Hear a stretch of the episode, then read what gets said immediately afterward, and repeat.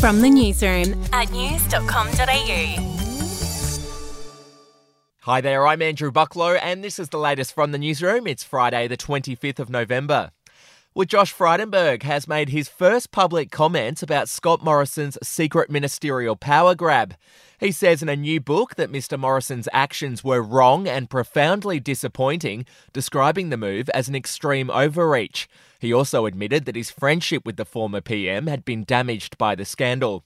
A damning report examining Mr. Morrison's secret power grab is set to be unveiled later today. In other news, a former senior Cricket Australia executive is facing up to 10 years in prison if found guilty of two counts of sexual assault. 37 year old Timothy Whitaker is accused of assaulting a male colleague and another male cricket employee.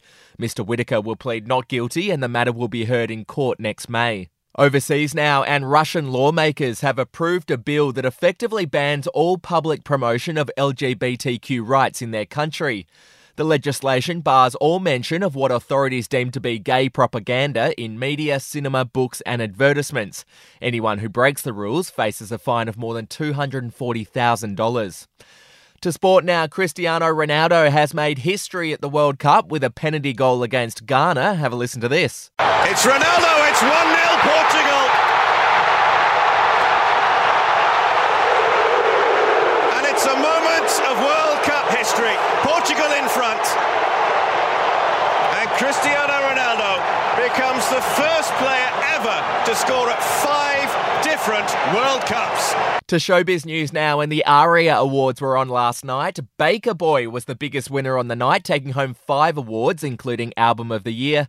The ARIAs also paid tribute to Archie Roach, Judith Durham, and Olivia Newton John, with Tones and I singing one of the Grease Stars' classic songs.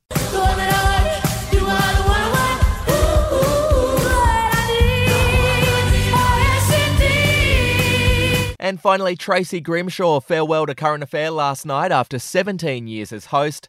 This was her final sign off. Soon you will all find out who'll be in this chair next year. Please make them welcome. Thank you for your company. Good night. Good on you, Tracy. Well, that's the latest from the newsroom. We'll be back with another update soon. Follow or subscribe to From the Newsroom wherever you get your podcasts.